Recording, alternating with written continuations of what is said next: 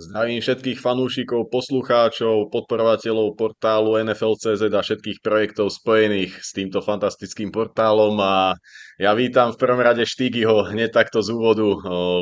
Vlastne druhá epizóda Overtimeu a Štígy dáva veľký comeback po niekoľkých týždňoch, nie? Vlastne mimo štúdy a všetkého, takže vítaj nazad na obrazovkách a v ušiach ľudí.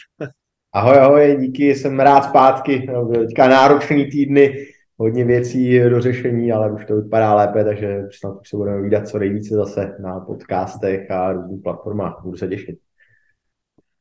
Ja musím začať uh, hneď ostrou témou a to to, že vlastne tvoj obľúbený quarterback alebo quarterback, ktorý ti vyhral niekoľko Lombardy Trophy, Tom Brady vlastne uh, v nedelu odohral prvý raz vo svojom živote zápas na pevninskej Európe, keď to tak povieme v Nemecku. Ako si ty vnímal ten zápas, keďže si ho komentoval, čo sa týka atmosféra a to okolo toho, videli sme fotky a všelijaké tieto veci. Čo, čo to na teba vyvolalo, aké, aké pocity? Já musím říct, že já jsem naprosto unešený z toho, jak NFL se v Evropě prezentuje a hlavně jak se prezentují evropští fanoušci právě pro NFL. Myslím, že ten mnichovský duel bylo jenom krásný vyústění naprosto fenomenální té evropské série, kde byly tři zápasy v Londýně, eh, dvakrát na stadionu Tottenhamu, jednou na Wembley. Já jsem sám byl právě na tom zápase Jaguars Broncos ve Wembley a bylo to neuvěřitelná atmosféra, i když ty dva týmy nehrály zrovna nejlepší fotbal. No a poprvé v podstatě, jak sám říkáš, na pevninské Evropě v Mnichově pro českého a slovenského fanouška ještě o to blíž a myslím, že tam byla skvělá atmosféra.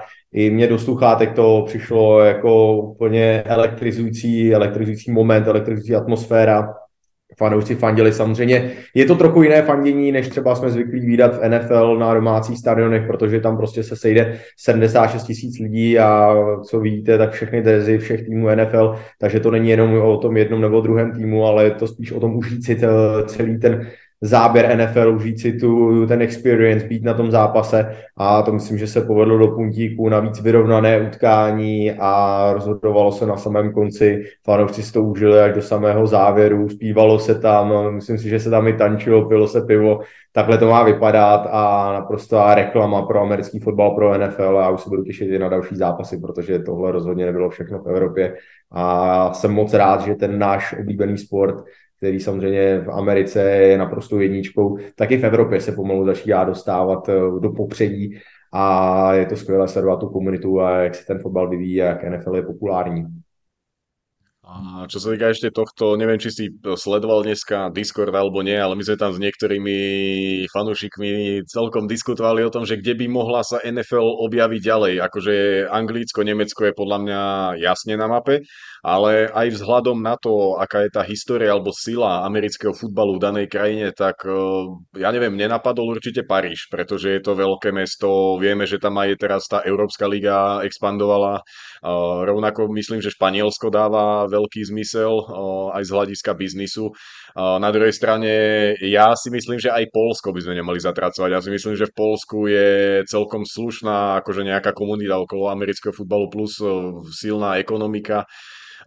Môžeme to brať ako zástupcu Strednej Európy, keď to tak povieme, lebo Nemecko, Stredná Európa v zásade nie je, hej, akože keď, keď to tak zoberieme podľa toho, tak Česko, Slovensko, Polsko, Maďarsko a, a nejaké Rakúsko môže byť spoločný jeden trh, aj keď to Rakúsko asi skorej ku tým Nemcom by sme mohli priradiť.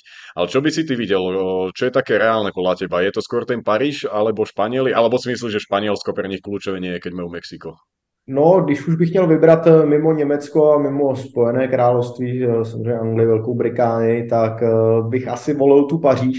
Ale já si myslím, že právě ten cíl, spíš než to roztáhnout do těch více měst, tak bylo to, to bude etablovat to právě v tom Londýně. Stadion Tottenhamu je přímo dělaný na americký fotbal, mají tam ten turf, který tam prostě jenom vyjede a hraje se tam, je ten stadion na to dělaný. Wembley už má za sebou stadionu zápasy mnoho a mnoho právě NFL na své půdě. Vlastně první se tam odehrál v roce 2007, to znamená, to jsou takové jistoty. Teď eh, přišla Allianz Arena v Mnichově, takže já si spíš myslím, že to bude pokračovat dál v Německu, hodně se spekuluje o Frankfurtu, takže já bych do příští sezóny viděl, že to bude jak Frankfurtu, tak Německu, i vzhledem k tomu, jak obrovský úspěch měl tenhle ten duel právě v Allianz Areně, kde normálně hraje Bayern Mnichov, už jsme to několikrát zmiňovali, 76 tisíc míst a na to 3 miliony fanoušků, kteří čekali na lístek, tak to už větší lákadlo pro NFL a vůbec pro biznis nemůže být.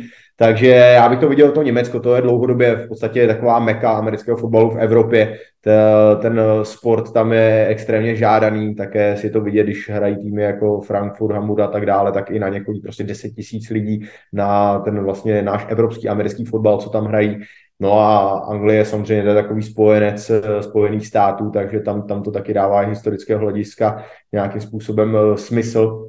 A Paříž samozřejmě je obrovský trh, velké město a i proto si myslím, že mají vlastně možnost, eh, že do budoucna by tam teoreticky mohl být. Navíc tam mají samozřejmě Paris Saint-Germain velký stadion. Nevím, jak to je s rozměry, jestli se tam to hřiště vejde, ale myslím, že by to tam mělo být ideálně tam to samozřejmě také není, že to může hrát na každém stadionu, aby jsme tady mě za rohem na dělíčku v, na Bohemce se to asi neodehraje, tam by se to nevešlo, takže je tam potřeba i ta infrastruktura, je tam potřeba mít tohle to všechno domyšleno. Takže za mě NFL teď se etablovala, Anglie má jasnou, Mnichov se osvědčil, Frankfurt si myslím, že to bude to podobné, a teď jenom o tom vlastně, jestli vůbec chtít dál. A pokud ano, tak za mě nejreálnější případně možná Madrid, ale zase americký fotbal ve Španělsku zas takovou tradici jako třeba v, tom Německu nemá, nebo to není zas taková spojnice, jako je třeba Velká Británie, to znamená, tam je to trochu s otazníkem. Ja, ja len dodám, že ten park princov by úplne v pohode vyhoval, lebo pre, pretože oni majú za bránami o, pri, pri sokri, pri normálnom futbale, tak majú, ja neviem, 20 metrov, 30 metrov ešte placu, tam by sa podľa mňa zmestila aj, aj dráha bežecká. Možno tam niekedy bola, vyzerá to tak, neviem. O, teraz nech ma nikto neťahá za slovička, ale, ale je tam placu, čiže to dáva úplne zmysel, má to tam aj históriu nejakú, hej, veľ, veľké zápasy sa tam hrali aj futbalové, o, teraz tam priniesť NFL a vlastne NBA ide sa hrať, nie teraz, vlastne na, niekedy v januári januári Chicago Bulls budú, budú v Paríži, čiže vidíme, že tí Američania s tými svojimi eh, ligami expandujú do Európy. NHL bola teraz prednedávnom ešte aj u vás dokonca v Prahe priamo dva zápasy. Takže len nech to nosia, my budeme len radi, no. nás, nás to bude len tešiť. Čím blíž, tím líp, čím blíž, tím líp. A říkám, já jsem neskutečně nadšený z té série a myslím, že to byl obrovský úspěch. Eh, nejenom v podstatě to, že tady máme NFL, tady byly čtyři zápasy, ale i pro NFL to je samozřejmě něco, co chtějí dál rozvíjet, proto tady bylo na každém zápase Goodell, proto vlastně furt budují tu komunitu v Evropě, protože už to není jenom ten americký trh, už je to světový sport a už se tak i chová a pro nás jedině dobře. No nič, poďme k tomu, čo sa dialo minulý týždeň na trávnikoch a ty si teda komentoval ten prvý zápas po obede, no a potom hneď si komentoval možno zápas roka môžeme to tak nazvať. E, medzi Buffalom a Minnesotou napokon hral Josh Allen, ktorý ale spravil nejaké chyby, dá sa povedať e, druhý raz po sebe, e, neodohral nejaký exkluzívny zápas a Vikings napokon šialený koniec otočili a, a vyhrali a momentálne Buffalo spadlo na tretiu pozíciu v divízii a na šiestu, ak sa nemilím, až v tej playoff nejakej tabulke viac ako o tom zápase možno by ma zaujímal ten názor tvoj na to Buffalo. Čo možno ukázali tie posledné dva zápasy o tom Buffalo a o Elenovi? Je to naozaj taký nejaký budíček, že pozor, môže tu byť problém? No za mě ne, za mě ne a taky to vnímám ty poslední dva týdny, dvě prohry a už se tam pálí mosty a Buffalo konec a bla, bla jsem tam, jsem tam. Já vůbec nejsem toho názoru. Za mě, za mě Buffalo ukázalo naopak i v tom zápase, co, co prohrálo, a co teď hrálo, že to je furt extrémně silný tým. Za mě to je furt eh, z Kansas City největší aspirant na to postoupit z AFC, protože jak si sám říkal, zápas roku, jako pro mě užít si Bradyho v Mnichově tu atmosféru, sice jenom z komentátorského stanoviště, ale prostě být tam aspoň takhle zprostředkovaně u toho, tak to byl perfektní start. No a pak jsem ani nečekal, že jako Minnesota tam zbyl s vykouzí takovýhle duel, prohrávat eh, o 14 bodů, pak skórovat 20 bodů v řadě, nakonec 18 eh, bodů, vlastně 20 bodů pak skórovali Vikings v řadě, což je zase neuvěřitelná čtvrtá čtvrtina pro Minnesota, Vikingové prostě jednoduše v té poslední čtvrtině umí. No a jak se zastavil na ten čtvrtý down, tak už jsem říkal, už jsem viděl spoustu fotbalu, už je konec, už tam sklapnutý, sklapnutý notebook a říkám si ano, tak to už je konec pak fumble za quarterback sneaku. To byla poprvé, co jsem viděl něco podobného v NFL, že se stalo to. Samozřejmě ono to není jednoduchá hra, ale zároveň ty quarterback sneaku je to dělaný tak, aby quarterback nestratil yardy, že při nejhorším se vrátíte zpátky tam, kde jste ale spadnou balon, tak eh, já jsem to komentoval s Lacim, my jsme tam už stáli v tu dobu, my jsme oba vyskočili, já jsem tam pobíhal po té naše budce metr na metr, tak jsem tam skoro dělal kotrmelce, nevěřil jsem vlastním očím, co se tam děje. No jenomže pro mě to pak právě ukázalo to, jak byl s tou silným týmem. Oni byli schopní v podstatě z infarktu, který dostali dvojí tým a ještě jim tam někdo podřezal nohy, prostřelil ruce a zavázal ty oči. A oni se dokázali za 35 vteřin ještě zmátořit z tohohle, když si vlastně nejprve vyhráli zápas, pak si ho prohráli a pak se dostali ještě do playoff a nebýt eh, toho faulu na Gabe Davise, který vlastně byl ještě, ještě před prodloužením, tak eh, klidně mohli rozhodnout. Tam byl double move wide receivera a on tam byl volný, tam ten holding vlastně zachránil to prodloužení ještě pro Minnesota. To znamená, ty fanoušci Bills a Vikings ty museli jako být na vrcholu báha, pak spadnout do pekla někde infarkt, takhle se tam pohybovat křížem krážem. Takže neuvěřitelné utkání. A právě to, že se Bills dokázali dostat eh, z, té, z toho infarktu, že vlastně vyhráli zápas, prohráli zápas a teďka mají 30 vteřin, ale úplně v pohodě si prošli to hřiště, málem to vyhrát, dostali to do prodloužení, tam tedy prohráli, nakonec přišla ta chyba uh, Joše Elena, ale znovu, oni byli 10 yardů, 10 yardů od ten zóny, tam, tam to bylo prostě jedno rozhodnutí o to a já jsem byl přesvědčen o tom, že to Bills ještě zvládnou dokážou vyhrát. Takže ano, dvě prohry v řadě, není to ideální, zároveň Buffalo má nesmírně silný tým a nesmírně sebe tu sebedůvěru tam je a z nich to čiší. Prostě oni prohrávají, dostanou touchdown, tohleto v, v prodloužení, dostali field goal, museli dát a oni jsou si jistí. Oni vědějí, jakou mají sílu. Navíc, až se jim vrátí, až se jim vrátí Poyer, až se jim eh, trošku uzdraví ta uh, i secondary, kde samozřejmě Tredevius White chyběl a další hráči, to bude samozřejmě ohromný bump pro tento tým a pokud jste fanoušci Bills, tak já bych se vůbec nestrachoval. Pro mě to, jak říkám, Chiefs jsou pořád největší favorité a tyhle ty dvě prohry, tak eh, je to spíš takový hrbolek na cestě, než cokoliv jiného a myslím si, že byl ještě tu formu a i správně načasují až na konec základní části a budou bojovat o postup Super Bowlu. Myslím, že aj Ellen eh, asi nebol teda, no určite nebol 100% v tom zápase, ten keď eh, nejakým štýlom musel, musel ovplyvniť. Eh, možno ešte k tomu, k tej koncovke. Čo by si ty povedal, keby vlastne tam išli si po safety bills? Bol by si zástancom tohto rozhodnutia? Ako jasné, po vojne každý generál, ale dávalo to nejakým štýlom zmysel. No, ano i ne. Eh, já bych teda v tomhle případě šel do toho quarterback sneaku znova a samozřejmě tam byla prostě náhoda to, že ten balon vypadnul. Já si myslím, že, eh, že tam prostě centr s Elenem ten quarterback sneak trénovali tu předávku milionkrát nesčetněkrát a že prostě jednou z tisíce eh, se to nepovede a bylo to tentokrát, takže tam byla taková nešťastná schoda okolností. Za mě bych ten, to safety úplně tolik nehrál, protože ano, uh, kdyby to bylo o čtyři body, nebo respektive o pět bodů, tak ano, tak uh, hrajete, ale tím, že vlastně vedli jenom, nebo tím, že kdyby dali to safety, tak by se to ty bodově nějak, nějakým způsobem dostalo, ještě tam byl dostatek času, navíc tam byl Jefferson, který vypadal, že chytne i Rýmu na poušti, jo, takže já, já bych šel pro to safety, eh, pro, to, pro ten quarterback sneak, to, to dává nej, za mě to dává největší smysl, i, i z hráčského hlediska, i z trenérského, když se na to dívám, tak eh, prostě to byla jenom nešťastná schoda okolností, že upustili ten balon, protože to, eh, ten sneak, když neměl timeout, tak v podstatě by šel dolů, získal 0 jardů, časový se rozběhla, takhle to udělá ještě jednou a je vymalováno. Hmm. Možno ešte aj by som vyzdvihol to rozhodnutie head coacha Vikings, že išiel po ten field goal. O, neviem, či si to ty tam komentoval, alebo, alebo Laci s tým, že aby ich toto ešte nemrzelo, hej, vlastne, že Elenovi dáte tú šancu to, to rozhodnúť touchdownom, ale napokon im to vypálilo, veril tej svojej defense a, a aj vlastne secondary chytila pik, čiže toto tiež, ten, ten mladý, mladý head coach, alebo nový head coach, keď to tak poviem, ale on je aj mladý vlastne v tej hierarchii NFL, ukazuje, že naozaj o, je, je ten perfektný muž, aspoň, aspoň pre tento moment?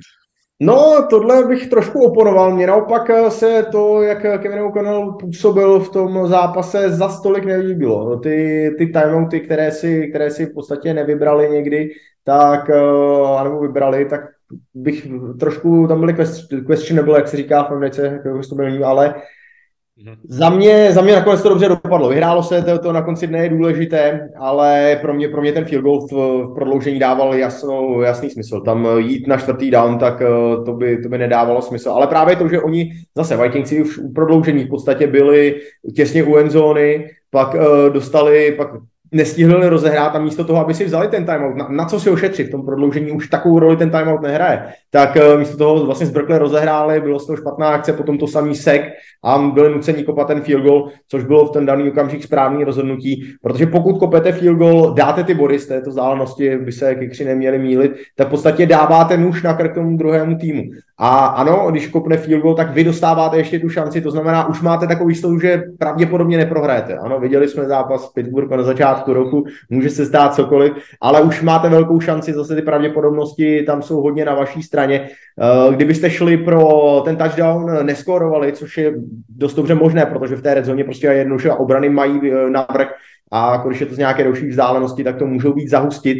No a potom už vám field goal prohrává utkání, takže stačí, nemusíte dojít celé hřiště, nemusíte dojít 80 yardů, ale stačí vám 40 yardů a kopnout field goal. Takže za mě to, že dá ten nůž na krk tomu soupeři, že musí skórovat, tak mě dává smysl a skórovat touchdown v NFL je složité i pro útok Joše Elena, takže tam, tam to bylo správné rozhodnutí, ale trošku zbyhnutý prst podle mě pro Kevina O'Connella a ten time management, který tam měl, ač možná někteří to přehlíží, tak já jsem to už zmiňoval v průběhu toho vysílání a za mě tam bych se trošku na to zamyslel a možná si připravil ty notičky trošku jinak a jak hrát ty situace, že když je ta situace, když už dobíhá time clock, play clock, tak opravdu vzít si radši ten timeout, než to zbytečně urychlit, rozehrát a pak riskovat nějakou chybu. No to je jasné, akože ako fanúšik Packers v posledných sezónach asi by som vedel o tomto, o tomto kloku rozprávať veľmi, hej, niekedy tam nechápeš, čo, čo to kúzlia. Uh, dobre, uh, ja myslím, že čo sa týka toho najpodstatnejšieho z toho minulého víku máme za sebou, nechcem tuto aj, aj vlastne zajtra teda to štúdio bude sa točiť viac o tých zápasoch, viac o tom, čo sa stalo a čo sa môže stať. Poďme ale k tým témam, na ktoré nie je čas uh, bežne v tom štúdiu a ja by som začal tým, uh, čo možno aj nadvezuje troška práve na tento zápas. Je Justin Jefferson najlepší wide receiver ligy aktuálně? Ano je, musím říct, že ano je, protože to, co předvedl za ten catch, tak já jako wide receiver, tak to mám samozřejmě ještě zdvojnásobené, to, to, to, to, to, to, tu emoci, co tam bylo. A já jsem opravdu zůstal stát, koukal jsem a byl jsem, neměl jsem slova, nevěděl jsem, co k tomu říct, protože tohle to předvíst, ale nebyl to jenom tenhle catch, on samozřejmě je vidět tenhle, ale on tam měl několik eh, naprosto klíčových zachycení na třetí, čtvrté downy, které vlastně Vikings udrželi naživo, ale ten poslední catch ve výskoku v podstatě jednou rukou ukrást obránci balon z rukou, dopadnout a tou jednou rukou, když spadnete z dvou metrů na záda, samozřejmě rána jako blázen, tak to ještě udržet, ten se ani nehnul a jako klobouk dolů a za mě Justin Jefferson momentálně je nejlepší wide receiver celé soutěže. Už jenom to, jak, jak je schopný v podstatě jednojardový hitch přetavit v 90 yardový touchdown, jak je schopný vyhrávat ty contestant catche jeden na jedno, jak je schopný pracovat v red zóně, jak je schopný uvolňovat se v zónové obraně. Prostě jednoduše tohle je kompletní package navíc mladého hráče, což mu samozřejmě dává ještě ty uh, nějaké extra bojíky v tom pomyslném souboji nejlepších wide receiverů. Samozřejmě máme spoustu typů wide receiverů, máme spoustu hráčů, jako je třeba Mike Evans, ten má zase jiné přednosti, ale pound to pound, eh, jak se říká, bych trošku parafrázoval MMA, tak kdybych měl vzít pound to pound nejlepšího wide receivera, tak bych momentálně šáhnul po Justinu Jeffersonu. Mm-hmm keď už nejak hodnotíme, kto je najlepší, kto, kto je nejaký, tak kto by bol dneska MVP, keby to máme my dva rozhodnúť a nejak sa zhodnúť na jednom mene. Začni možno ty a potom, potom ja dám, ak, ak sa teda líšime, alebo nejak to môžeme vysvetliť, ak sa budeme aj zhodovať. Takže komu by si to dal teraz, keby ti zavolal Já dal MVP Patrik Mahomsovi. Za mě, za mě to Mahomes momentálně je nejlepším hráčem a vlastně táhne ten svůj tým. Uh, je, bylo by tam samozřejmě jako asi mini souboj s uh, Joshem Ellenem, který si myslím, že má taky ten obrovský vliv vzhledem k tomu, jak uh, je schopný po zemi, tak, tak tam samozřejmě také té konverzaci. Ale už vzhledem jenom k těm, řekněme, chybám, nebo to, jak hraje v těch posledních, tak já bych šel pro Patrika Mahomse. Tu sa zhodujeme, ja by som to tiež dal Mahomsovi a najväčším nejakým takým môjim argumentom by bolo to, že odišiel Tyreek Hill, tiež fantastický receiver. Aj v tejto, v tejto sezóne ukazuje, že jednoducho on by asi vedel hrať tiež z, kaž- z každým asi quarterbackom. No, s každým, OK, až na, až na Petermana asi s každým. ale, ale v zásade ukazuje svoje kvality, hej, že jednoducho sadol si s tým túom a, a je to tiež fantastické. Myslím, že Jefferson, ak je jednotka, tak Tyreek musí byť dvojka. To, čo predvádza, je, je niečo famózne. Tie čísla sú brutálne. Ja neviem, on môže dať 2000 yardov. to, je, to je niečo, niečo neskutočné, čo, čo ten chlapík tam, tam robí v tom slnečnom Miami. No ale ja by som uh, to nevidel medzi Elenom a ním, ja by som ešte tam mal skorej Jelena Harca osobne. A teraz nekúkam na nejaké kurzy, ale čo som, čo som aj videl, tak e, neviem, či Ellen nie až štvrtý momentálne. A Tua by mal byť tretí podľa, podľa mňa teraz.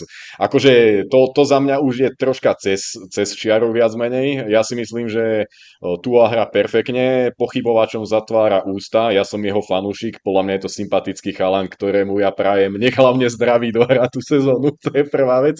A, ale má tých skvelých receiverov. O, OK, môžeš mi to povedať podľa mňa aj o Harcovi, hej, že jednoducho má, má okolo seba vystavaný ten tým, ale v zásade to majú asi všetci, ale Mahomes je v tomto podľa mňa úplná topka. Odišiel Hill, dokázal sa zohrať teraz podľa mňa aj MV, MVS hrá veľmi dobre. Juju o, začína hrať troška tie fambly, už, už o, nejakým štýlom dokázal zažehnať, no ale s Kelsim to je jedna básen, čiže Čiže áno, Mahomes, uh, myslím, že teda sme sa zhodli a máme svojho MVP, nemusíme sa ďalej hádať. Takže už to ani nemusí uh, vyhlašovat, když jsme tady shodneme my dva, tak už to, tak už to je daný. Já to pošlu jenom Rogerovi, ne, on na to dáš templ a jsme pohodě, už to je dobrý. To, to, to, to by mal vybavené. A keď, keď sa pozrieme naprieč tou ligou a mimo quarterbackov, je kto podľa teba ten hráč, ktorý je MVP No, tam, je, tam už to je o dost složitější, protože to MVP je většinou o quarterbackovi, ať se nám to líbí nebo nelíbí. No ale právě eh, dvě jména už jsme tady zmínili, který určitě pro mě byl v té konverzaci, tam bych eh, tu skupinu těch hráčů měl trochu širší a nějakým způsobem eh, bych pak o ní diskutoval a přemýšlel, ale určitě Justin Jefferson, který nejenom těmi výkony vlastně teďka, ale vůbec to, jak je důležitý pro ten útok a v podstatě Ač eh, Kirk Cousins, já jsem teda jeho zastáncem, já ho poměrně chválím často a věřím, že to je kvalitní quarterback, tak to není, tak, to není Josh Allen, není to Patrick Mahomes, a, ale on ho Justin Jefferson občas něho dělá, tím, jak, tím jak hraje. Určitě to druhé jméno, které jsme taky zmiňovali, tak eh, Tyreek Hill, který hraje naprosto fenomenálně.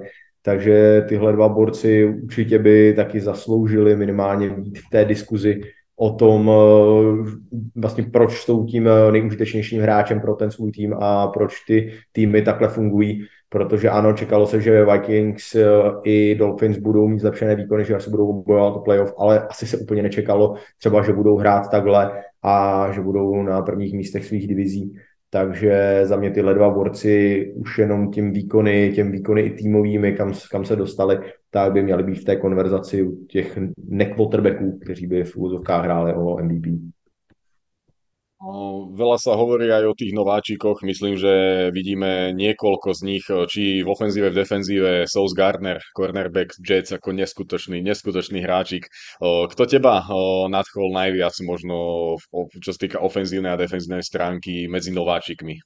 No, v defenzivě je jednoznačně Sauce Garden, to je naprosto fenomén a myslím si, že v Jets eh, mohou být eh, spokojeni, že si ho vybrali. A celá ta draft class, která, která jim teda sedla úplně neskutečně, tak on tam vyčnívá a to je další prostě shutdown corner, který může v podstatě vzpomenout na Daryl Ribise a to se vší úctou právě k tomuto velikánovi, který oblékal také eh, gangrene zeleno-bílý dres takže určitě v defenzívě Sauce Gardner. No a za mě, eh, než se zranil, tak to byl Bryce Hall, který eh, měl naprosto fenomenálně našlápnuto. Právě také další z nováčků Jets, pak samozřejmě přišli přetrhané vazy a sezona pro něj skončila.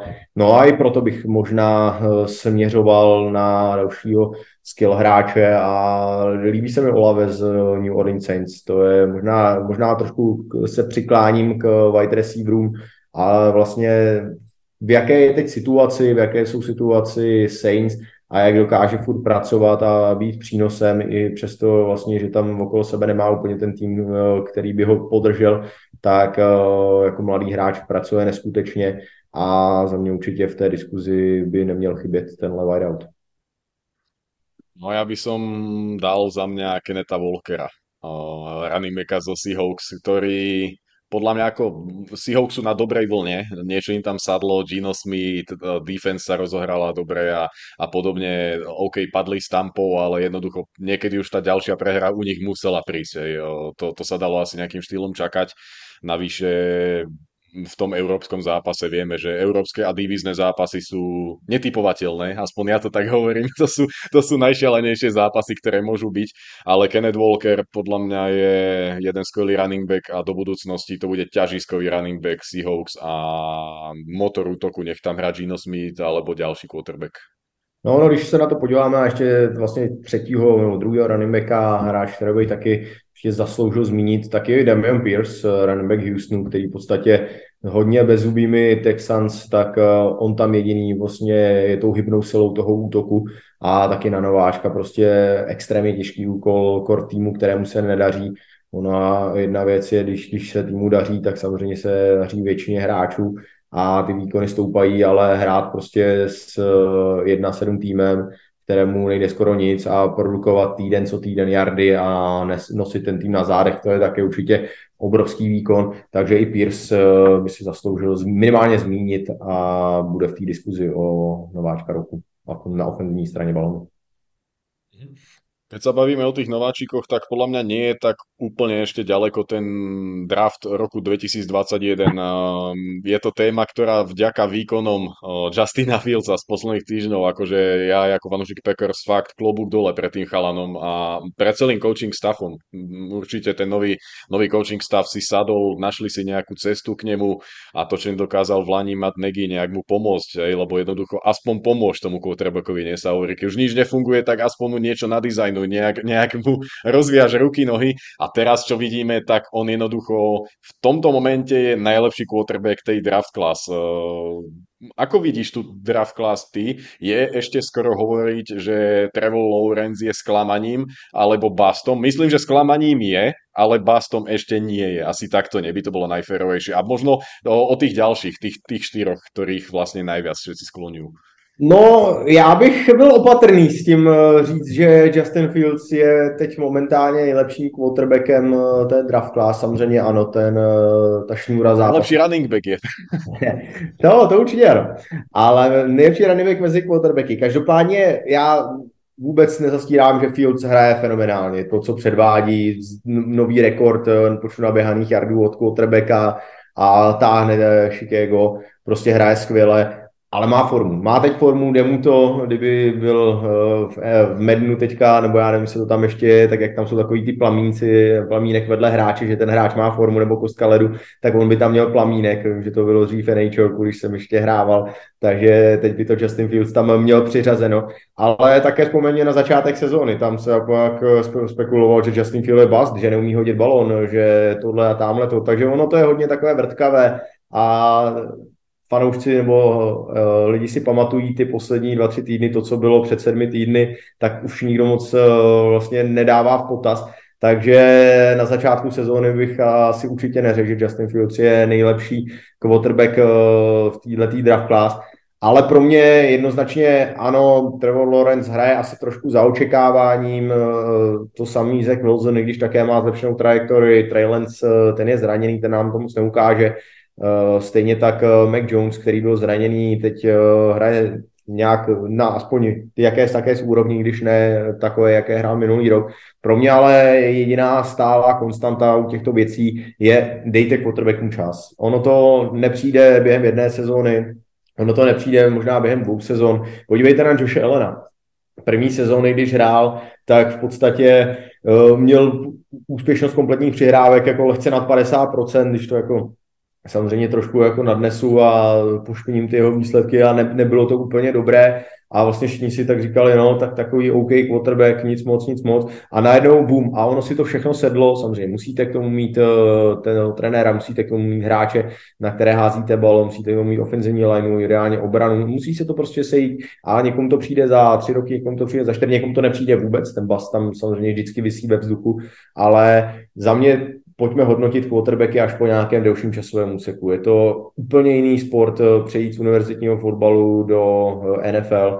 Je to každý quarterback jde úplně do jiné situace. Mac Jones v minulém roce vlastně přišel řekněme, ne do hotového týmu, ale velmi dobře postaveného týmu, dobrá obrana, kvalitní, kvalitní trenér. Naopak Lorenz přišel do plného smetiště, Urban Mayer, jako co tam dělal, to, to byla dobrá estráda, to jsem chvíli vypadal, jestli tam nebyla skrytá kamera nebo něco podobného, takže úplně v jiných, v jiných podmínkách. To samé Justin Fields v Bears, kterým se dlouhodobě nedařilo prostě útočně něco, něco vymyslet, Trey Lance zase seděl za Garapolem, Zach Wilson z Jets, kteří vlastně ten tým měli úplně v rozkladu. Takže ono to chvíli trvá a bych tohle to hodnotil až za nějaké, možná za rok, za dva, jak to dopadne. Ale za mě ty všichni quarterbacki ukázali, že upside mají, že mají ty schopnosti a mají ten efekt být dobrým rozehrávačem. Zároveň také ukázali, proč jsou nováčci a proč je ten těžký přechod z univerzity do NFL takže ještě bych jim dal čas a všichni za mě mají up and downs, ale všichni ten potenciál možná být hráčem číslo jedna pro svůj celek a franchise quarterbackem rozhodně mají a ukazují nám to v těch posledních sezónách a letech. Ja, ja súhlasím s tým a hlavne ja som akože čakal, či to spomenieš, ale, ale vedel som, že určite eh, vyzdvihneš tú vec, že prišli tí quarterbacki do rozpadnutých tímov. Či, či teda Wilson, či Lawrence, alebo Fields boli proste vo veľmi ťažkej situácii. Navyše pri tých Bears aj Jaguars, hrozný coaching stav. Vlastne mu sa, obom sa zmenili tie, tie coaching stavy, hej, eh, prišli tam noví ľudia, čo ako ty by si to vedel ešte lepšie popísať si z toho prostredia. Jednoducho, keď sa ti mení tréner, sú to nové schémy, je to nový prístup, je to nový štýl, či už tréningov, prípravy na zápasy, proste toho celého dňa, hej. A to sú, to sú veci, ktoré je 23-ročný quarterback, ktorý sa zároveň učí nový gameplan, druhý raz po sebe a je tam stále ako keby nováčik v tom momente, hej, lebo keď ti to zresetujú, tak si znova nováčik, asi znova nováčik, nič nemáš zaužívané a potom, potom všetci na teba nadávajú. Ja myslím aj ten Zach Wilson je stále v ľahkej situácii, aj keď si myslím, že bol najviac prehajpovaný quarterback z nich a jednoducho ja, ja si myslím, že nie je až taký dobrý, ako, ako sa o ňom hovorilo, ale jednoducho je tam, je tam, kde je a tá online mala byť lepšia, mali tam nejaké zranenia, hej, aj na to treba poukázať, tí Jets tiež, Mekai Beckton, fatálne zranenie, veľká trhlina, OK, nejak to zalepili, ale proste celý ten kemp nejakým štýlom pracuješ, minikempy a, a zrazu ti vypadne tá hlavná nosná vec tej online. To je to, je to najnepríjemnejšie, čo sa ti môže stať. Čiže rozhodne súhlas, netreba tých chalanov mladých e, súdiť teraz, e, možno po tom prvom kontrakte, dajme tomu, hej, je ten ruky kontrakt, e, všetci sú v prvom kole, čiže 5 rokov si odohrajú a potom, potom aj, aj tá nová zmluva je dobrým takým, takým nejakým zrkadlom aj pre nás, aj pre nich, že asi ako, ako hrali, nie? Myslím, že, že ten kontrakt je dosť taký výpovedný potom, keď sa podpíše. Určitě ano, určitě ano a ty potresy prostě chvíli to trvá a taky mají nejdelší životnost, takže ještě počkejme s nějakým velkým verdikty, ale myslím, že všichni ukázali, že když to půjde, když se to vše, samozřejmě všechno dá dokupy, tak by mohli být minimálně dobrými rozehrávači pro své celky. Mhm. Ešte, aby som ukončil túto tému, vral si 2, 3, 4 roky to niekomu trvá, no niekomu aj 10, vidť Gino Smith. to, je, to, je, to je najlepší príklad, takže, takže asi tak tým quarterbackom. Nikdy neover nikdy a, a hlavne oni musia podľa mňa veriť do poslednej chvíľočky. Nikdy nevieš, kedy presne, ako si spomínal, sadne ti coaching stav, prostredie, mesto, o, proste veľa, veľa vecí sa ti z, ako zíde dokopy. Ja myslím, že aj Kurt Warner je nejaký taký podobný. Hej, akože tam tiež veľa vecí, aj to, že on mal mind mindset dobrý a jednoducho americký futbal NFL je veľmi náročná liga. Tam treba naozaj by hralo dokopy veľmi, veľmi veľa vecí a to sa stane a, a potom si v Sietli Seahawks a, a hráš fantasticky a nikto tomu pomaly nechápe. Takže, no a na záver taká posledná téma a myslím, že tak aj najhorúcejšia, tá by keby mala tie plamienky medzi témami, tak má asi 10 na obe strany okolo headlineu a to sú Las Vegas Raiders a head coach uh, McDaniels. Ja myslím, že oni sú, momentálne sú určite už oni najväčšie sklamanie. Uh, nemyslím si, že momentálne sú Packers rovnaké sklamanie alebo Broncos. Za mňa sú väčšie sklamanie Raiders. Očakávania boli obrovské. Josh McDaniels neprišiel do týmu, ktorý bol rozpadnutý. Ten tým fungoval v Lani, postúpil do playoff s interim uh, head coachom Richom Bisačiom. Derek Carr ukázal niekoľkokrát, že je dostatočne kvalitný a dostatočný líder. Hlavne on je líder, podľa mňa, ako, akože to je tá najväčšia schopnosť, ktorú musí mať ten quarterback a nech je akýkoľvek. Prišiel Davante Adams, to, že teraz už sú zranení Renfro a Waller, to je druhá vec, ale jednoducho ten tým bol postavený dobre, ale head coach Josh McDaniels prišiel a vyhral dva zápasy za prvých 10 víkov. povedz nám, ty, ty si proste fanúšik Patriots, jeho si sledoval roky, rokúce a opäť sa mu to stalo. Nie je to prvý raz, čo sa toto deje tomuto chlapíkovi. No a to, to je právě ono. To není to poprvé. Poprvé, když to bylo eh, v Denveru, tak eh, ještě to bylo trošku omluveno tím, že byl mladý, že byl neskušený, tady, tamhle, něco, něco a OK, tak eh, šel zpátky, znovu ukázal, že je kvalitním ofenzivním koordinátorem ale tohle už eh, může být taky dost dobře konečná pro McDanielse jako hlavního trenéra v NFL, protože když eh, máte za sebou dvě štace, dvě neúspěšné štace, tak už tu třetí eh, jako možná nedostanete a dost pravděpodobně ji nedostanete. A já osobně vůbec nevím, čím to může být, protože já měl za to, že ten, prv, ten první rok hlavního trenéra McDanielse, když byl v Broncos, tak tam to opravdu nešlo. On se snažil být byl Beličik. A byl Belčík jenom jeden a to, co si dovolí byl, tak si nemůže dovolit nikdo jiný a prostě je to, jak funguje. Myslím, že na tomhle se spálilo už hodně trenérů. A mně přišlo, že to McDaniels moc dobře ví a že chce si najít tu svoji cestu a že si opravdu chce najít uh, tu svoji cestičku, kterou povede ten tým. A já jsem také věřil uh, Raiders, že budou kvalitním celkem, že budou bojovat o playoff. I právě, jak se zmiňoval, tak ten tým měli hotový, oni byli v playoff. Mají Edemse, Kár je dobrým quarterbackem, takže možná, možná opravdu zapletíme Danielse a jak je kvalitním ofenzivním koordinátorem, tak eh, ne každý kvalitní ofenzivní koordinátor nebo defenzivní koordinátor bude dobrým head coachem, tak to prostě je, taková je pravda. A sám jsem zvědav, jak to vůbec dopadne, protože už se samozřejmě proslýchá, že McDaniels možná má nůž na krku a že by mohl být, eh, mohl být odvolán tak eh, pro, za mě by to bylo tedy dost předčasné eh, v prvním roce, ale je to prostě biznis a když se nedaří, tak se nedaří. A samozřejmě první jde vina na hlavního trenéra. A já teda musím říct, že já jsem od McDanielse mně už přišel taková trošku stagnace i v tom útoku, že samozřejmě ano, viděl jsem všechny zápasy Patriots, ale já, já už jsem byl schopen rozpoznávat některé akce, co hraje, a bylo to takové frustrující, že od televize lidově jako s pivem v ruce a s popcornem, tak tam jsem schopný říct, co se bude hrát, tak jak na to asi může být připravená obrana. Tak eh, čekal bych, že ještě o něco lépe, taky to, taky to tam tak vypadalo. A asi, asi pro McDanielse takové trochu vystřízlivění a já ho mám rád, on to je sympatický chlapík, ale bohužel tohle bude asi poslední štace, kterou jako, jako hlavní trenér dostane NFL. Ja si tiež myslím, že ten, ten nejaký meč Damoklo už nad ním nie, že vysí, on už sa rúti na ňo a na chudáka a Drží, ale ho tam už, už, už sa uhýňa, ale nemá kam, lebo prosím, prosím, prosím. už mu to padá cez dlane smerom, smerom na ňo. No. Je to veľmi zarážajúce tí Raiders, akože ja som bol veľmi zvedavý na Edemsa a spol, čo idú robiť, lebo je to Vegas baby, nie?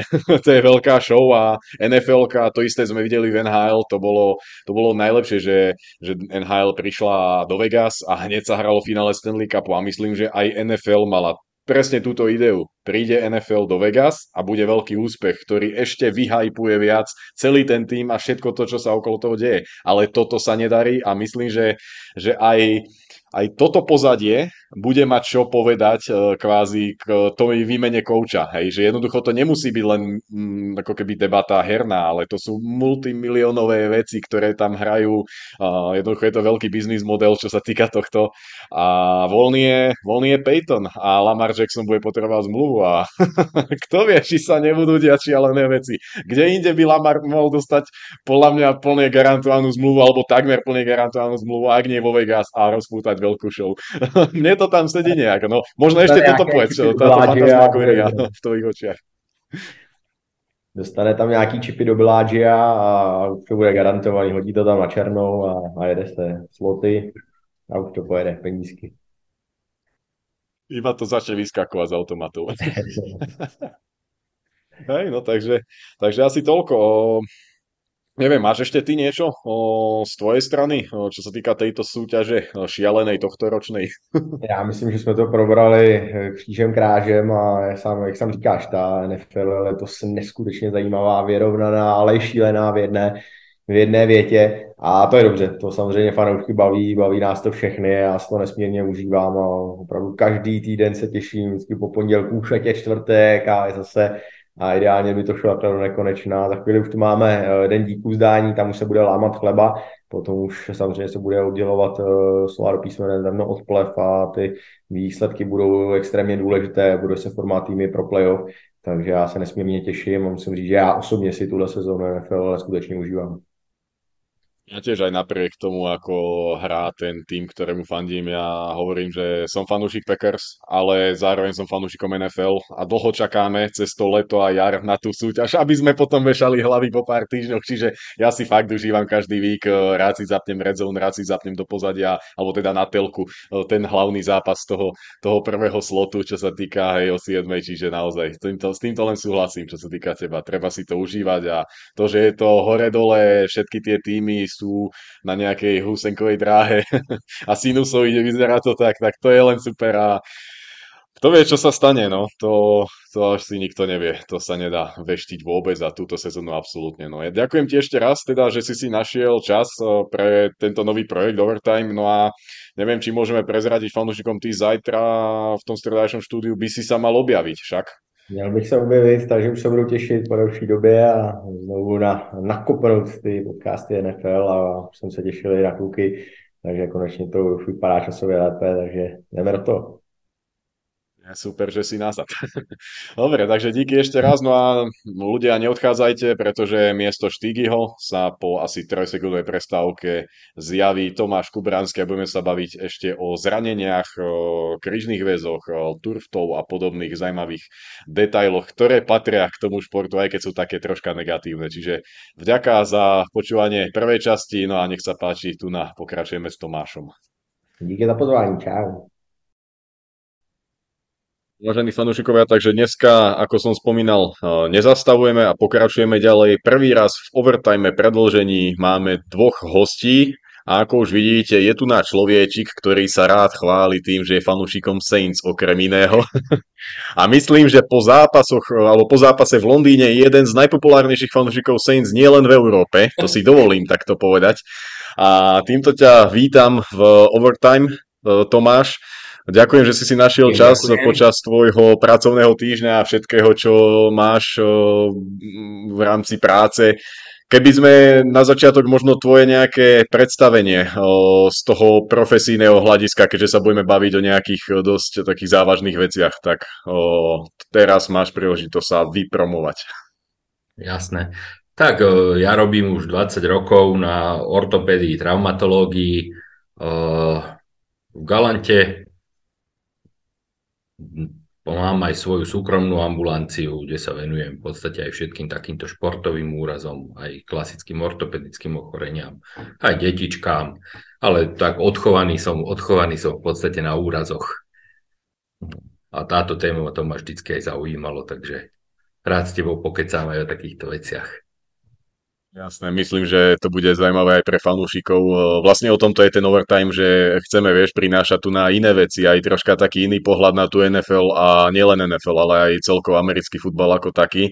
Ale predtým, než začneme sa tu nabaviť o nejakých tých zlých zraneniach a niečom, čo nechce nikto vidieť, aj keď som napríklad fanúšik Packers, tak nechcem vidieť, aby sa zranil niekto z Vikings. Proste. To sú veci, ktoré sú ako keby cez čiaru, to, to iba idiot môže si želať, ale ešte predtým chcem sa ťa spýtať, ako si dostal nápad oblieť sa do tej srandy pápežskej Saints, neviem ako to prišlo, povedz nám troška o tom rýchlosti, lebo aj tá fotka bude tuto pod nami v grafike, čiže...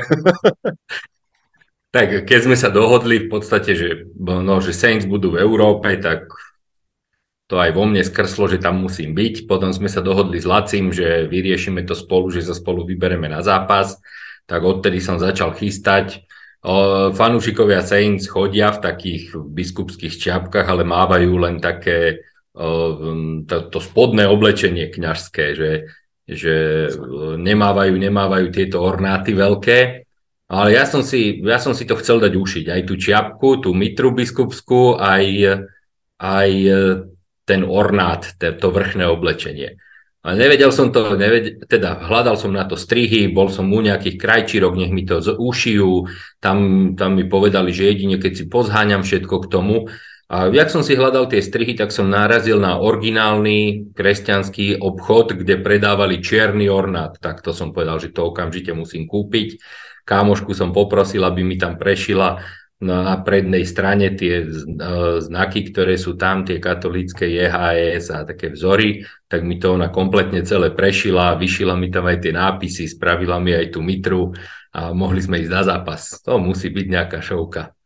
Ale ja som sa dneska snažil tak neutrálne obliec, aby, to, aby Ted hneď nevypol tento prenos, aj ostatní dvaja fanúšikovia Atlanty, tak som sa snažil tak neutrálne dneska.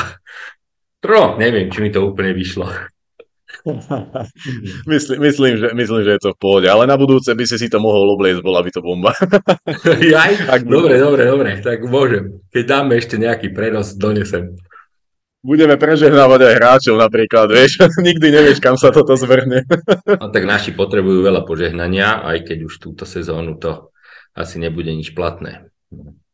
Hm, asi aj ja by som vedel o tom, čo si povedať, no, čo sa budeme sťažovať, ale poďme, poďme k tomu, čo nás možno o, veľmi zaujíma. Ešte predtým, než prejdeme na ACL, ja by som sa spýtal teba ako fanušika Saints, keď si zbadal, že Michael Thomas je out o, na celú sezónu kvôli poraneniu vlastne palca na nohe. O, myslím, že to bolo ten turf toe v jeho podaní, lenže v takom väčšom rozsahu.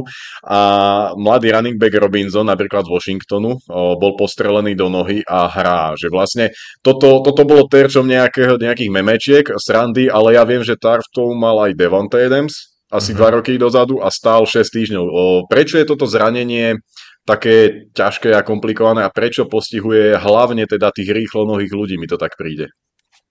Tak tam je, tam je, preto sa to aj tak volá, lebo ten umelý trávnik je na toto oveľa nepriaznivejší na tieto palce na nohe ako tá prírodná tráva. S tým, že uh, môžu vznikať v podstate dva mechanizmy. Že bude to veľké násilie na ten palec, ktorý sa ohodne v podstate dozadu.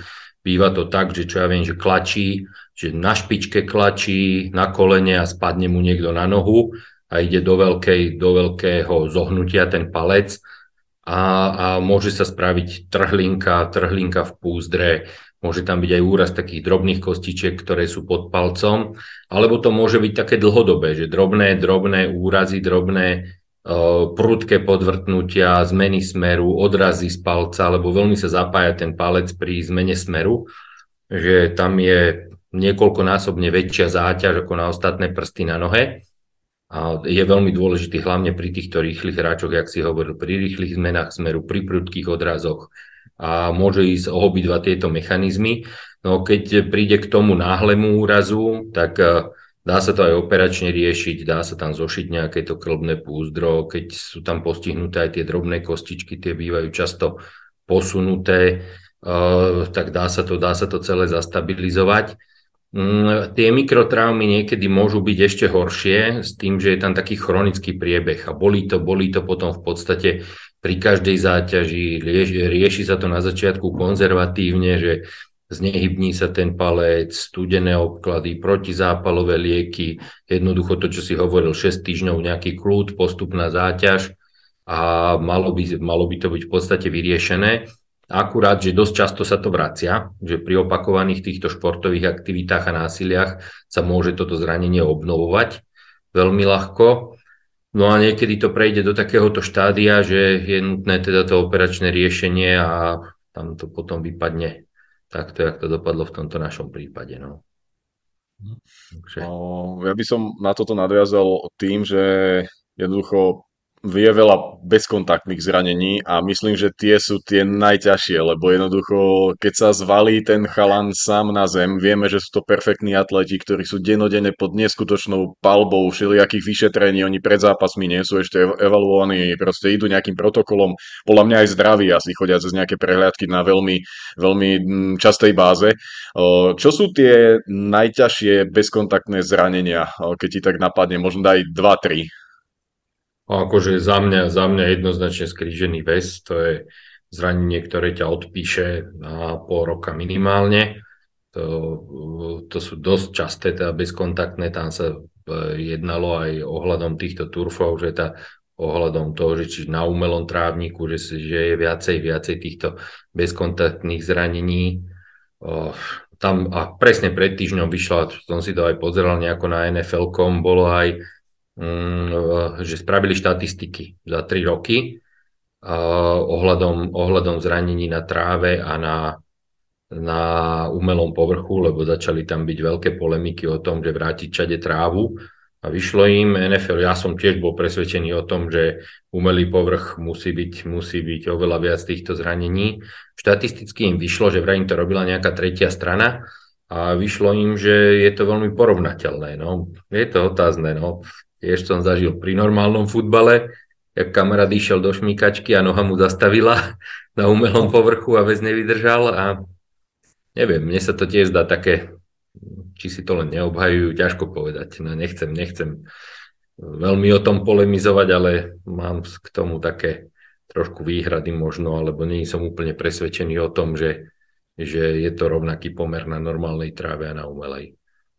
Oh, No, členky, členky sú časté dosť zranenia, takéto bezkontaktné tiež nejaké podvrtnutia, to sa môže, to sa môže stávať. Tieto turftov, čo ma ešte napadne? Filovka napríklad. Ako? Filová peta môže byť, ale šlacha teda. Mm-hmm. O, hej, hej. Je to bezkontaktné, vlastne čo mi napadne, tak o, o, tam sa zranil kto? Akip Talib mal, nie cornerback o, svojho, svojho času a a Sherman, on vlastne bez kontaktu však mal tú pretrhnutú. Áno, no, to tam myslím, si, že, myslím si, že áno. No, akože sa môžu, môžu vzniknúť samozrejme bezkontaktne, že to, to je tiež jeden druh zranení. No. A vlastne ty si načal tú polemiku tá, uh, tur proti prírodnému trávniku. Ja si myslím, že úplne objektívne a z laického hľadiska nám musí každému jednému napadnúť, že proste prírodný trávnik je lepší ja si myslím, že to bolo vidno aj teraz v tom Mníchove. Na tom prírodnom trávniku bolo veľa ako pošmiknutí a neviem čoho, ale jednoducho tí hráči sa klzali. Pri nejakom zmene smeru tá noha ako keby ide ďalej. V tej štruktúre trávniku sa sa ešte stráca tá energia ďalej, kdežto ten turf je ako, ako betón mi príde, nie? že ono vlastne možno aj odrazí nazad, nie, tú energiu. Zastaví no, sa tá noha to je, to je presne a vlastne to, že... kolene sa to znásobí. Hej, presne to, že celú tú, abs- e, že podľa mňa, no, nechcem, nechcem zase robiť sa najmudrejší na svete, ale podľa mňa takisto, že presne tieto počmiknutia, že tá energia sa prenáša do toho trávnika a aj do tej kloznej energie, alebo jak by som to povedal, ale pri tom, pri tom umelom trávniku, tam keď zastavíš, zastaví ti celá noha a tá, tú energiu musia absorbovať tie väzy, či už na koleni, či na členku, že ten väziový aparát je za mňa oveľa viac zaťažený. Ďalšia vec, že napríklad aj pri tých skrížených väzoch, že tam je pri roztrhnutí skríženého väzu je dôležité, či e, teda ako dlho pôsobí násilie a akej intenzite. Že keď ti pôsobí prudké násilie na skrížený väz v krátkom čase, rýchle zastavenie alebo nejaký, nejaký teda pád, niekto ti padne na nohu podtočenie, tak e, tam až stokrát menej na sily dokáže absorbovať ten väz. Že keď ho naťahuješ postupne alebo v čím dlhšom čase, tak e, tým, tým väčšie násilie on dokáže absorbovať. Čiže keď sa sklzne po tom trávniku, predsi je tam predlžený čas toho napätia toho väzu a dokáže absorbovať väčšie násilie, ako keď zastaví v momente, dá sa povedať. Takže aj z tohto hľadiska pre mňa logicky z toho vyplýva, že na tom umelom trávniku, že by mohli byť častejšie tieto zranenia, aj bezkontaktné. Hm. Tiež si myslím, ako rovnaký, rovnaký ten výrok som čítal, bol to nejaký zástupca NFL pre bezpečnosť a inovácie v tomto smere. Nie? On povedal, že vlastne nevideli nejaký nárast v porovnaní medzi rokmi pred 2022 a 2021 a teraz vlastne aj pre season tam dávali O, neviem, no teda asi, asi nevieme my vôbec posúdiť, či to bola nejaká objektívna vec alebo nebola, ale myslím, že taký normálny ľudský zdravý rozum vníma, že jednoducho, a aj tí hráči to vnímajú, hej, veď v posledných, posledných dňoch o, ja myslím, že sa roztrhol akože ten Twitter s tým, o, myslím, že to bol po zranení Rašona Garyho, ak, ak sa nemýlim, vlastne on sa zranil tiež, pre, mal pretrhnutý skrížený väz a následne Devondre Campbell dával, že to je strašné, že dva týždne po sebe sa zranili a potom tam bol Nick Bosa, pripojil sa, bolo. tuším, Vod no, a všetci tam začali... A to sa, sa to sypalo. No, máme 16 umelých trávnikov a 14 prírodných. No, z 30 štadiónov 16-14 je pomer. Ale ja som pozeral aj štatistiky, no Amerika má štatistiky na všetko. Na stredoškolský futbal, nie že, high, nie že univerzity, ale ten stredoškolský futbal, tam majú štatistiky zranení, aj tam im to vychádzalo akože veľmi podobne že prírodné a umelé, že bolo to porovnateľné, tak ozaj neviem. Ja som fakt bol v tom presvedčení, že tie umelé trávniky sú horšie na tento skrížený väz, tak určite na ten turf to, to je jasné, ale som si myslel, že aj skrížený väz, že častejšie trpí, ale no, štatistiky ukazujú, že nie. No. Asi neviem, zostáva nám veriť štatistikám. Alebo aj tým hráčom. Nám je to tak jedno, no, nie úplne jedno, ale menej sme tým zaťažení ako oni. No, teda keď sa povie, alebo keď prečítame tri písmenka napísané veľkým ráno alebo počas zápasu, keď fanúšik sleduje hej, a vidí, že nejaký ten hráč odíde na tom autíčku do, do, do šatne kde si a zrazu tam je, že ACL, tak všetci vieme, že proste koniec sezóny. Ale ono to nie je také jednoduché. Jednoducho tam ACL pretrhnutý skrížený väz je asi to najhoršie zranenie, ktoré sa môže stať, je asi aj najbežnejšie v NFL. Mhm. Uh, neviem, či v iných športoch je tak časté, možno v, v normálnom sokri, ale, ale jednoducho v NFL je to ako na týždenej báze. Uh, povedz nám ale, čo to je úplne, že z princípu, lebo všetci vieme, hej, že ACL, ale ďalej Jasne. to nejak rozviesť. No v podstate vnútri v kolene sú dva väzy, preto sa volajú skrížené väzy. E, jeden ten predný ide tak ako ruka do vrecka, povedzme, že z vonkajšej strany dovnútra, v tomto smere ide ten predný skrížený väz a zadný skrížený väz ide opačne, je za ním, preto je zadný a drží vlastne koleno v predozadnom pohybe. Najväčšiu, samozrejme má aj nejaké pomocné ďalšie, ďalšie štruktúry v kolene, menisky, šlachy, šlachy svalov, ktoré sú tam klobné púzdro. Sú všetko veci, čo stabilizujú to koleno, ale napríklad no, pri určitých stupňoch, pri 30 stupňovom zohnutí kolena, predný skrížený väz drží, drží to koleno až na 87%. Že závisí ten predozadný pohyb v kolene alebo teda to, aby nedošlo k neželanému pohybu v tom kolene, závisí na tomto prednom skríženom väze. Takže je to najdôležitejšia štruktúra, aby sa nepredsúvalo vlastne predkolenie oproti stehnovej kosti. No, je to pri týchto športoch s rýchlou zmenou smeru akože v podstate najdôležitejšia štruktúra v tom kolene, dá sa povedať. A, a čo sa týka toho, toho no, úrazy môžu byť Samozrejme môže byť, môžu byť aj nekompletné roztrhnutia väzu, čo sa dá zahojiť konzervatívne. Najčastejšie sú to tieto úplné trhliny, niekedy býva tak, že býva len rozdelený akoby pozdĺžne, že není pretrhnutý priečne, ale len pozdĺžne, to sú také najmenšie veci. Natiahnutia toho väzu bývajú, to sa tiež rieči len konzervatívne, ale hovorím tam, najhoršie tie väzy sú tie kompletné roztrhnutia väzu vlastne v NFL podľa mňa tiež nie je, že jednotné to nejak nediagnostikovať. Podľa mňa je veľký rozdiel, keď si to roztrhne dajme tomu ľahší receiver nejaký ako 140-kilový defenzívny lineman, prípadne David Bakhtiari. Akože to je asi najdiskutovanejší človek momentálne v NFL, čo sa týka tohto zranenia. A to je jedno, že, že hrá za Packers. Myslím, že, že aj teba to zaujíma, čo sa tam deje s ním, lebo to je ako keby never ending story. O, čo myslíš, čo tam môže byť za problém pri ňom? Lebo jednoducho dva roky chlap je v opatere to blekárov a dva roky je stále otázny a stále mu to opúcha a podobne. Čiže keby si možno mohol o, dať rozdiel, že ako to je s tými 140 kilami a možno s mojimi takmer 76. No, tak poviem takto, ten Bakhtiari, to je, to je fakt, že píšu, alebo čo som čítal ja o tom, všetci sa vyjadrujú k tomu, že není problém s kríženou beze. Ako komplikácií tam môže byť viacero.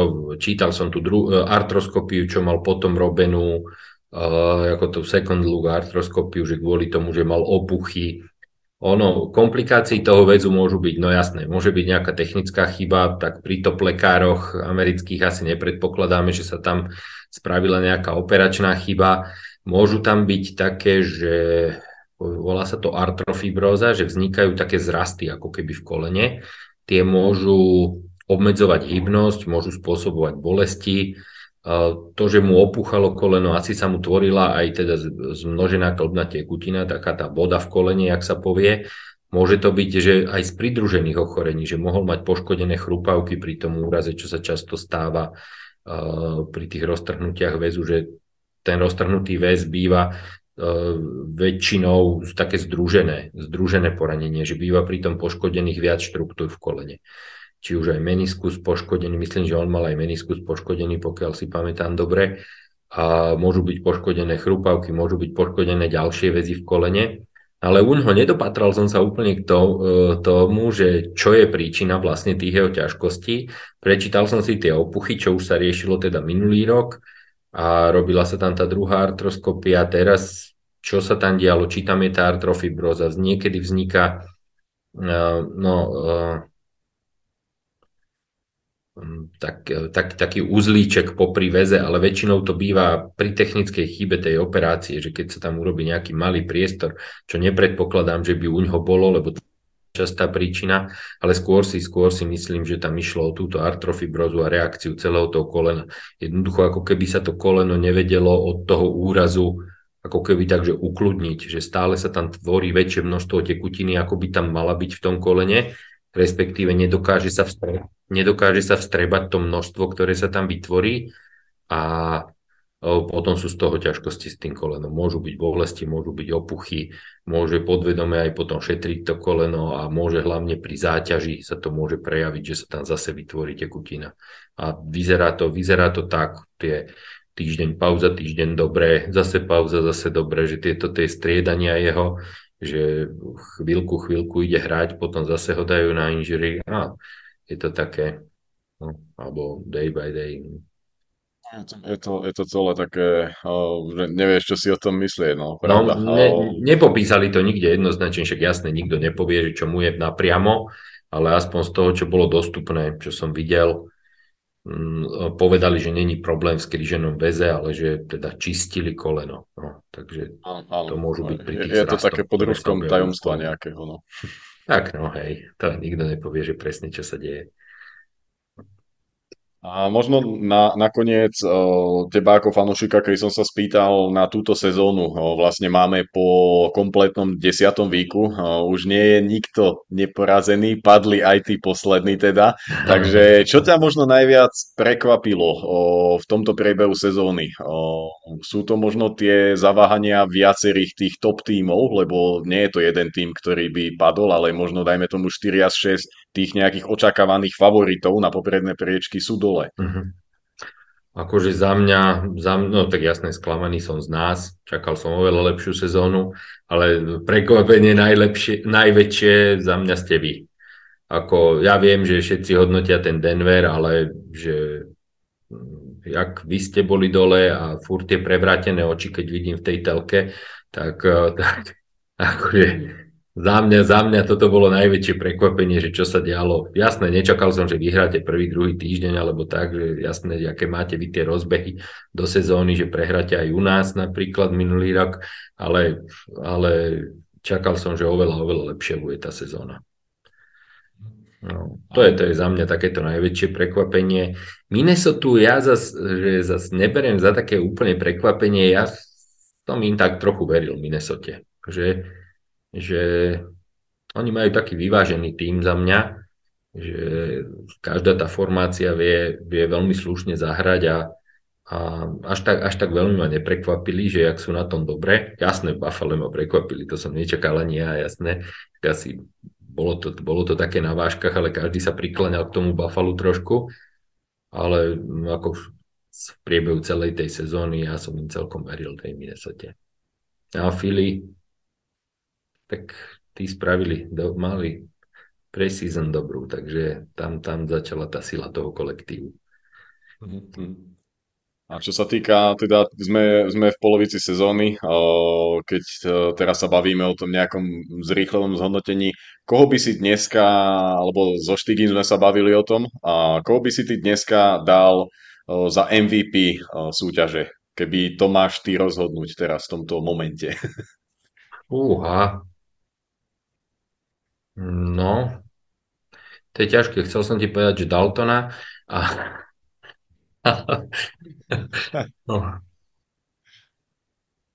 Uh, tak neviem, no tí top traja favoriti podľa kurzov sú momentálne Mahomes, Hartz a Tua predbehol Elena po posledných dvoch porážkach. Vieš čo, tu, Tua ma veľmi prekvapil. Jak, jak tie predtým sezóny jak tie predtým sezóny mal dosť také polotragické až 3 štvrte tragické, tak túto sezónu sa rozbehol chlapec, fakt ukázal, že čo je v ňom. Ja som tiež mal na začiatku od neho veľké očakávania, však s takým dosť veľkým aj pomyšiel do tej ligy, že čo to bude, ľavoruký quarterback, že, že ak nám to ukáže, potom som bol že dosť sklamaný z neho. Nehovorím, že som nejaký jeho veľký fanúšik, ale rád sa pozriem, že na dobrých hráčov samozrejme, nie len vo svojom týme, okrem teda Atlanty. A, a, a bol, som, bol som teda prekvapený túto sezónu, že fakt sa rozhádzal nenormálne, akože pomohlo mu to veľmi, čo sa udialo v tom Miami. A mm, no, sa, neviem, není som, není som úplne jeho fanúšik. Áno, tiež si ho niekedy rád pozriem, ale, ale zase, že by som z neho padal do kolien, to nie. Mm, ten Hurts, ten ten má podľa mňa e, má okolo seba dobre vystavaný tým, že o, tom, o to je mu to ľahšie. Myslím si, že ten Tua by si to možno aj zaslúžil. Uvidíme, že ak to celé dopadne, však ešte pol sezóny pred nami a playoff takisto, takže uvidí sa, kam to dotiahnu. Tak uvidíme. A daj v rýchlosti tip o finále Super Bowlu. Uh, New Orleans. Ale nie, ja verím tomu Buffalo, že oni, že oni, oni to dotiahnú do toho, do toho finále, že sa pozbierajú a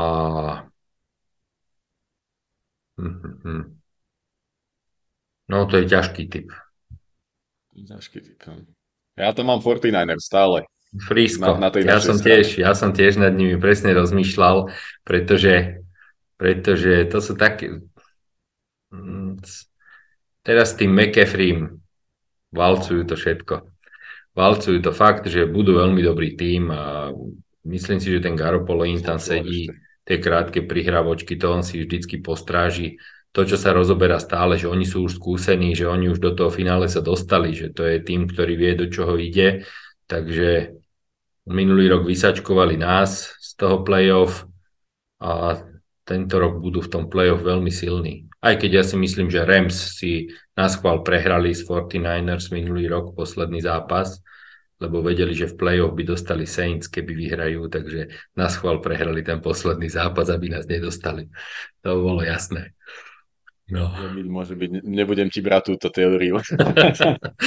OK, tak, na, všetko, tak... na všetko máme Saints teórie. Samozrejme, samozrejme. Vy, vy, vy ste takí podárení, obaja s Lacim. Neberte to zlom, hej. To tak je, akože čo budem hovoriť, že nie? ste svatí, no čo vám poviem. Dobre, no tak s týmto, s týmto tvrdením a zhodnotením možno v rýchlosti tej sezóny a nejakým typom sa s tebou lúčim. Ďakujem ti za tvoj čas, ďakujem za to, že sme podľa mňa dali taký zaujímavý pokec troška o futbale, ale aj mimo futbalu.